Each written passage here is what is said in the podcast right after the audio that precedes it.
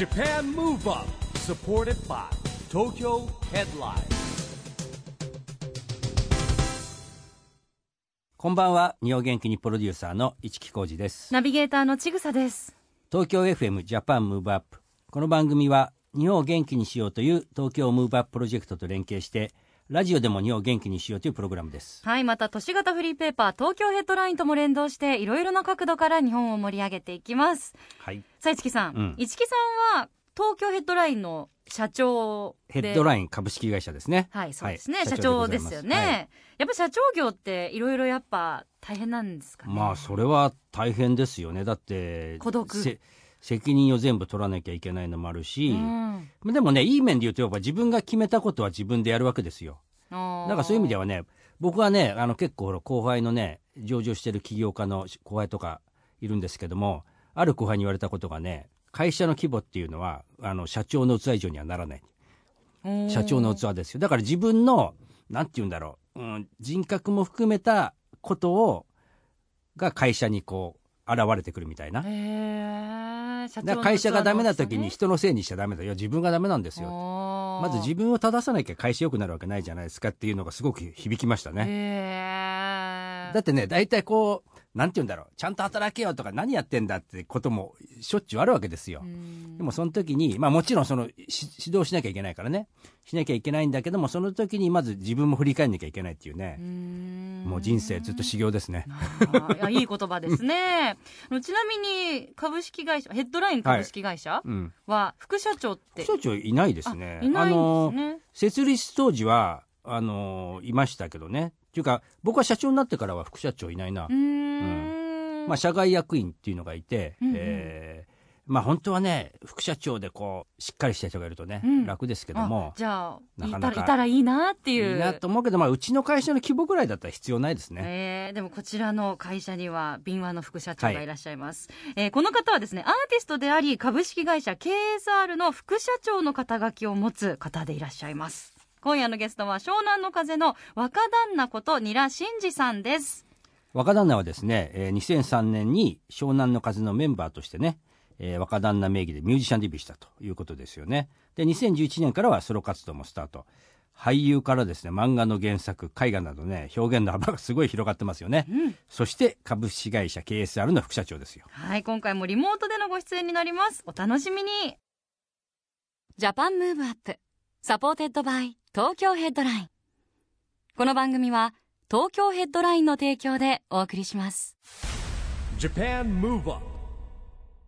それでは湘南の風の若旦那こと新羅慎二さんとお電話がつながっています。こんばんは。こんばんは。よろしくお願いします。よろしくお願願いします。若旦那の本名、新羅慎二さんって俺認識してなかった。あ、そうですか。そやっぱ若旦那って呼んじゃうもんね、やっぱりね。あの、うん。引き続き。若旦那でもニラでもどっちでも大丈夫ですか、はじゃあ、我々は市木さんじゃあ若旦那さんで行かせていただきましょう、はい。よろしくお願いしわます。かりました。よろしくお願いします。あのニラ真二さんって本名でのご活動は2018年からスタートしてるんですよねそうですね。今年ですね。はい。い。何かあの心境的にきっかけみたいなのがあったんでしょうか？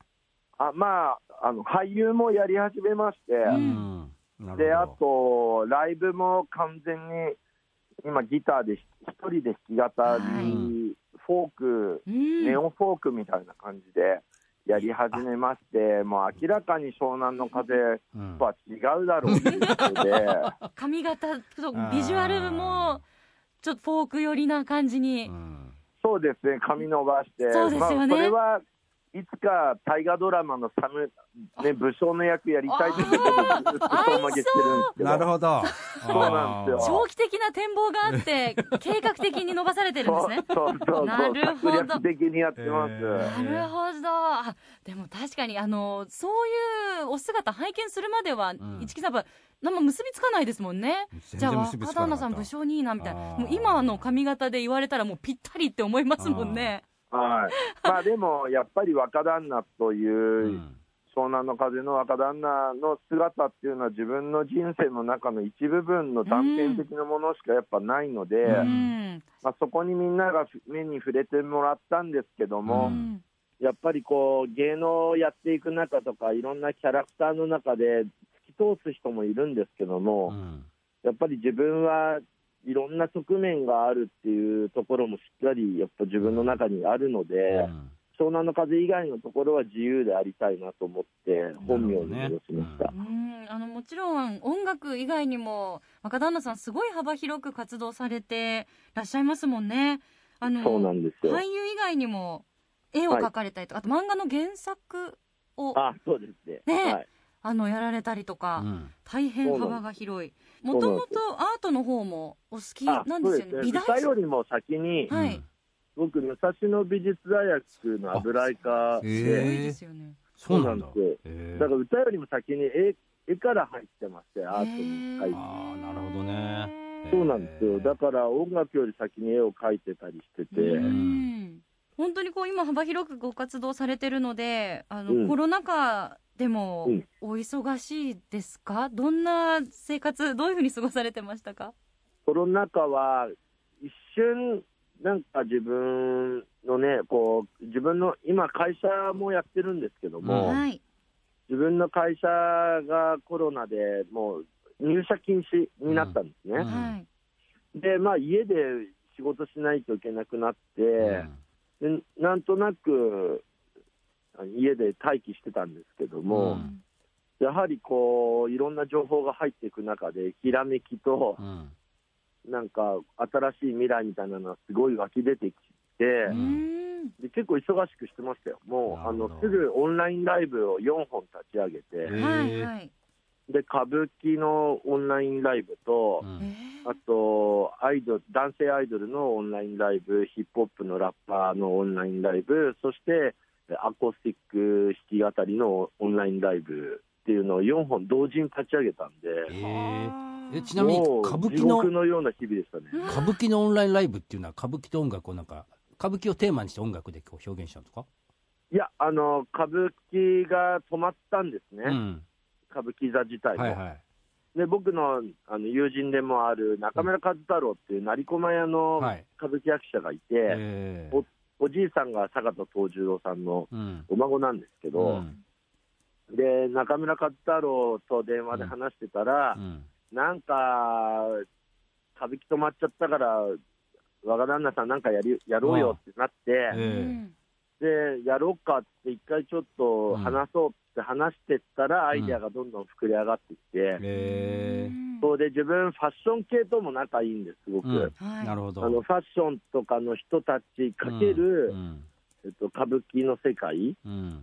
と、あと、日本の音楽で言えば、うん。琴とか、ううん。ん太鼓とかでも、うん。歌舞伎の琴とか太鼓ってちょっと違くて、もうちょっと、なんていうんですかね、トランス状態に陥るみたいな、佐渡島のええ音楽とか、そういうもの、僕結構好きで、そういうものが全部合体させたものを作ろうみたいになって、うんうん。ーへーはい、もうものすごいのができできちゃいました。あねわあそうか。まあ逆にだからリアルなライブやるよりもデジタルのこううん。スピーディーにできちゃうっていうことですかね。えっとね、うまた難しさもすごい真逆なことだったんで、うん。まあ、映像美でしかないので、うん。今までお客さんを見てたのが正解だった世界が、カメラを見る,、見るのが正解なあ世界になってって、そう肉眼が正解ではなくて、カメラの中が正解っていう、ーうんもうちょっと自分、やる側のマインドも全部変えなきゃいけない、うんうんやり方、手法が全然違いましたね。あうんーそれはやっぱりなんかこうスタジオの中でこういろいろこう演出しながら撮るんですか？いや、あの歌舞伎は靖国の、靖国神社のええ能舞台でやりました。へえあーなるほど。はい、へえあ綺麗な舞台ありますものうねんはい、へえいやまさにこの今この工夫っていうかね、まあ、ちょっと前に話例えば僕らが言ってた夢の課外事業もリアルなこともこうやっぱり子供との接点だから続けたいと思ってるのと同時にですね、やっぱりこうオンラインでできないかって相談を受けるんですよ。はい、はい、はい、はいこそので子供たちにこう夢を持ってもらって楽しんでもらいながらオンラインってどうやるんだろうみたいなのねうんちょっと若旦那にも考えてほしいな。あぜひぜひ、ええ。あの何でもやります、はい。意外にオンラインでうも、んやはりこのカメラの先に、うん。すごく誰かがその見てくれてるとか、待ってくれてる人がいるとか、なんかその愛情の塊みたいなのをカメラの先にやってる側の僕たちも感じれれたんで、なるほどね。あー。うん。なんかその無観客っていう表現っていうのは、すごく自分は嫌で、無観客ライブやりますって、観客もういるでしょうと、うん。カメラの先に。うん。だから、そう、それを感じれるか感じれないかっていうのは、またアーティストのスキルになってくるなと思いますけど、なるほどね。はい。いや、今いいこと、やっぱ無観客ライブってこ言葉が先行しちゃダメなんですよ、だからね。あれはねうん、ちょっとねうん、何も分かってない人が言ってんだなと思っちゃってなるほどね。ちはい。ょっと我々も気をつけてね、無観客ライブっていう言い方やめましょう。うんね。はい。あの若旦那さん、現在 KSR の副社長でもあの、はい。い、らっしゃいますけど、もともとビジネスの方にもご興味があったんですか、いや、興味があったわけじゃなくて、やらざるを得なかったっていうのが正直ありまして、うん。別に僕、ね、美大でだし、でうん。中退美大を中退した人間なんで、こうん。うもちろんこうサラリーマンの世界の中で勝ち上がることもできないで、就職なんかもできない中でミュージシャン始めちゃったんで、うん。で別にすごく実力があったわけじゃないんで、自分らでなんとか立ち上げて、まあ、うん。役者で言えば劇団立ち上げて、じうん。自主公演していったんですね。う。ん。で、レーベルなんかも声もかかんないから、自分らでレーベル作って、うん。それで自分らでこう、タワーレコードとかに一生懸命営業かけてやってたんですけども、そういうとこから始まってう、ん。で、なんか、歌も大して昔は上手くなかったんで、いやいやえ。売れると思わなくて、そうなの。そう。へだからずっと副業みたいな形で、うん。自分らのこう周りをサポートする会社をずっとやってたんですよ、うん。なるほどね。まあ、でずっと音楽なんですけどーも、うん。でそれが意外にやってるうちに、裏方さんの気持ちとかも分かるじゃないですか、うん。やっぱや僕も裏方やってると、うん。そうすると表と裏って何なのって思ってきこれって一緒に作っていくもんだなと思ってきた中で、ん。だんだん裏と表がなくなってきちゃって、ん。うん、ただのあの僕が歌ってる時は歌い手っていう役割で、ううん。演出してる時は演出家で、うん。副社長やってる時はなんかそういう座長みたいな、みんなを食わしていく座長みたいな、うん。うん、なんか一つに見えてますね。さあそれではぜひここで日本を元気にする一曲を伺いたいなと思うんですがはい。どの曲にしましょコロナ禍で作った曲があってうん「諦め節」という曲を現代版に変えてみました。でこの「諦め節」っていうのはあの150年前に作られた歌で。でそれを現代版に変えてるんですけども、なんか日本人ってこう頑張れとかそういうのじゃなくてなんかたくさん諦めてきた人種なんだなっていうのは感じるんですよ。うんうん。諦めてきた中でその自分の守る術だったりして、うん。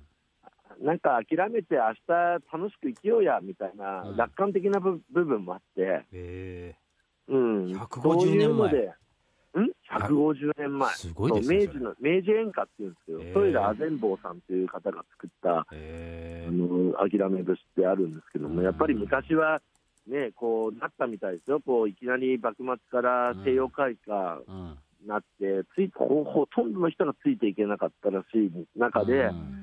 諦めながらついてきたっていう、なるほどね。そうなんそういう歌なんで聞いてください、はい。諦め節。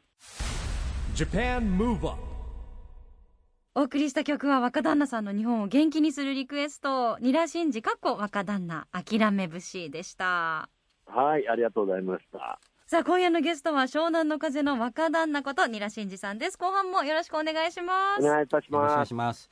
あの若旦那あの、うん KSR っていう会社としてですね、はいこのエンターテインメントがこのビヨンドコロナの時代にこう、はいなんかこう目指まあ先週三浦社長に聞聞いたらねもうはいち早くデジタルにシフトしてたんで実はいろんなことやってますって話だったんですけども、はい。何かこうビヨンドコロナっていうことで取り掛かってることなんかあります？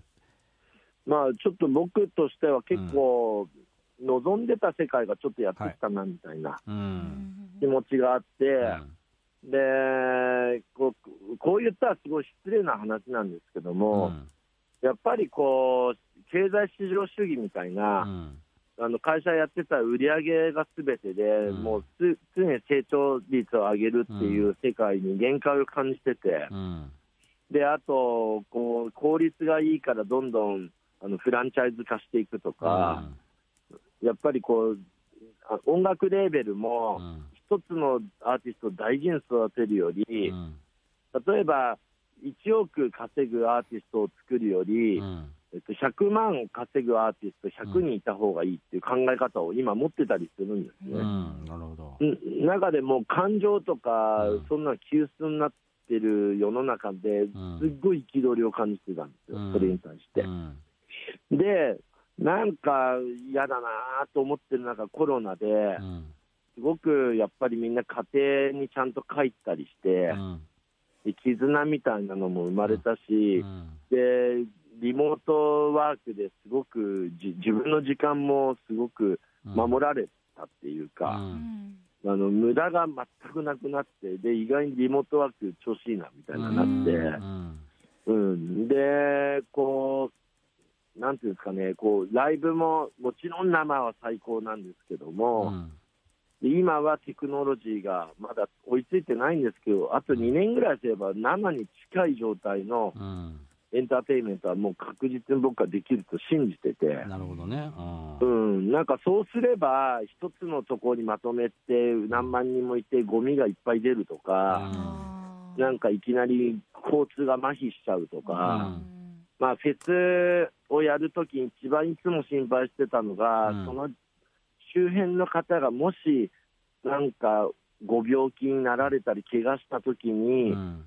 救急の動線とか一番気にしてたんですよ、僕は。なるほど。そなんかそういうのもなくなるし、デジタルの中で。うん。うん、で、まあ、デジタルネイチャーっていうのをすごく僕、掲げてて、デジタル化することで地球が守られる世界っていうのもあるんじゃないかなと思ってて、うん。うん、であとはやっぱりこう生きる価値っていうのをお金じゃないところにしっかり置いた、やっぱお店だとか、うん。音楽だとか、芸術だとか、政治だとか、そういうものがしっかりあの評価されるような時代が来てほしいなとは思っております。なるほどね。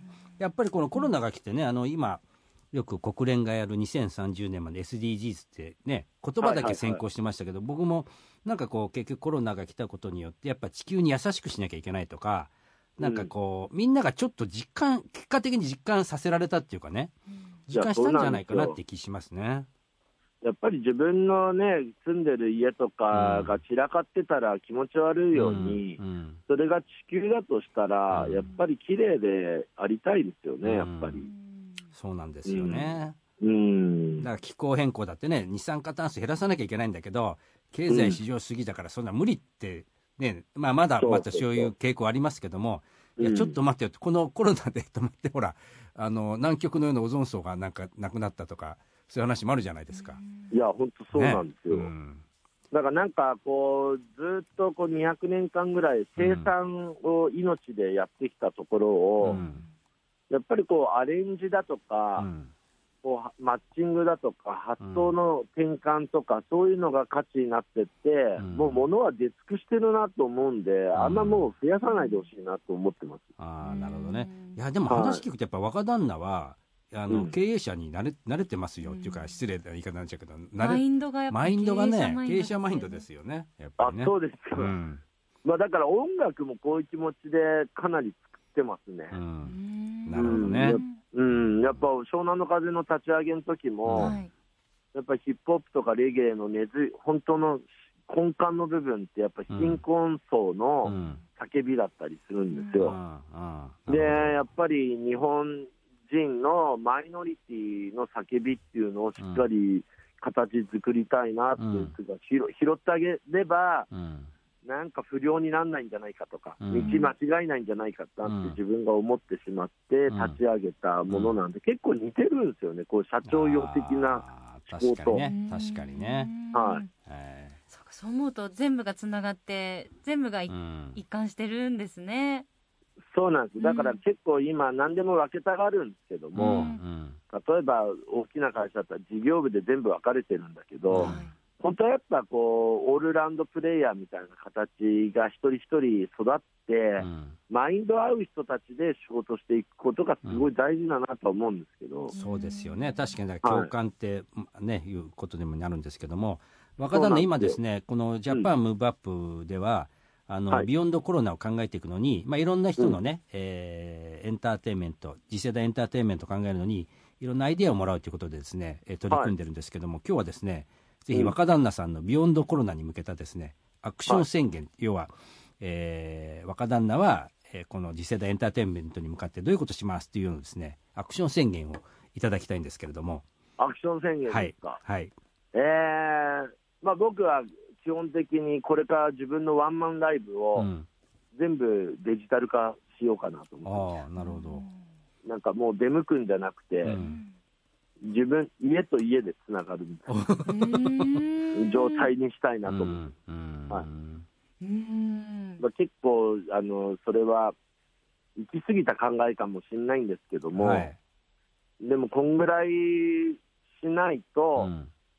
感覚が、やっぱデジタルに対しての感覚が、やっぱうん。僕たちデジタルネイティブ世代じゃないから、うんやっぱりデジタルってものを理解できないんじゃないかなと思って。なるほど。うん。デジタルネイティブ世代っていうのはどどれぐらいの世代なんですかね、えーデジタルネイティブはやっぱ生まれた時からも携帯があってあえーだから今の子供たちって生まれた時から携帯、ーうん。赤ちゃんも携帯に興味持ってたじゃないですか？うん。なんか光ってるもんで、大人が持ってるもんで、ーなんだそれって。ううん。んで、気づいた時には、あの、タブレットで遊んでて、うん。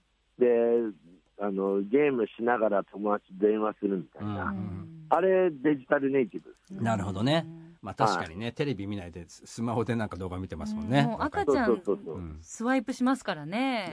赤ちゃん意外に使い方分かってるでしょ。すぐやります。えそう、写真撮ったりするじゃないですか。うん。もう自撮りとか永遠にしますもんね。えそうそうそうそう。そんな時代でう。あれすか完全にデジタルネイティブ なるほど。すごはいなと思いますありがとうございます。いやあの市木さんんまだまだ時間足りないですね。うござい 若旦那さんにお話伺っていきたいんですが、お時間が迫ってきてしまいましたので、あのーはい。また今度ぜひ、えーいつかスタジオでもお会いできる日が来ればなと思います。あの、はい。今日本当にどうもありがとうございました。若旦那あのぜひ夢の輝きオンラインちょっとねアイデアよろしくお願いしますまたわかりました。よろしくお願いします。ありがとうございます。今夜のゲストは若旦那さんでした。ありがとうございました。ありがとうございまありがとうございました失礼します。Japan Move Up ここで毎月第2月曜日発行のエンタメフリーペーパー、東京ヘッドラインからのお知らせです。東京ヘッドラインのウェブサイトでは、ウェブサイト限定のオリジナル記事が大幅に増加しています。最近の人気記事は、次亜塩素酸水空間噴霧の安全性と注意点は、三重大福崎教授に聞く後編、ウィズコロナ。乃木坂46メンバー出身地まとめ、卒業メンバーも大体全部。盛り上がり最高潮の作品たちを今改めて読み直す。コミック。フィギュアスケート宇野昌磨、明けない夜はない。アフロスポーツプロの瞬殺。などがよく読まれていました。その他にもたくさんの記事が毎日更新されていますので、ぜひ東京ヘッドラインウェブをチェックしてくださいね。Japan Move Up 今日は湘南の風若旦那ことねニラシニさんに電話でつなぎましたけどもはい。まあまあまたねいろんなニラさん若旦那のですね、えーいろんな顔が見えましたよね。ねえ、あとやっぱり音楽もネオフォーク若旦那さんのネオフォークもいいですよね。いいね。なんか胸にしみるというかまた湘南の風の時の若旦那さんとは本当全然、なんかこう声質とか雰囲気も違うような。世代だからな僕もほらフォークあの頃ってフォークってなんか時代の世相いろんなことを歌詞にね、うん表現してたじゃないですか、はい。でも150年前の歌っていうのもすごいですよね。ねえ諦め節、うん。よかったですよね、あのこれからもねオンラインではい。いっぱいライブもされるっていうことなんで。楽しみですね。うん。ぜひチェックしたいと思います、さあジャパンムーブアップ今週はそろそろお別れのお時間です。次回も元気のヒントたくさん見つけていきましょう。はい。これからもみんなで知恵を出し合って日本を元気にしていきましょう。 Japan Move Up お相手は一木広治と。ちぐさでしたこの後も東京 FM の番組でお楽しみください。それではまた来週。週。 Japan Move Up supported by 東京ヘッドライン。この番組は東京ヘッドラインの提供でお送りしました。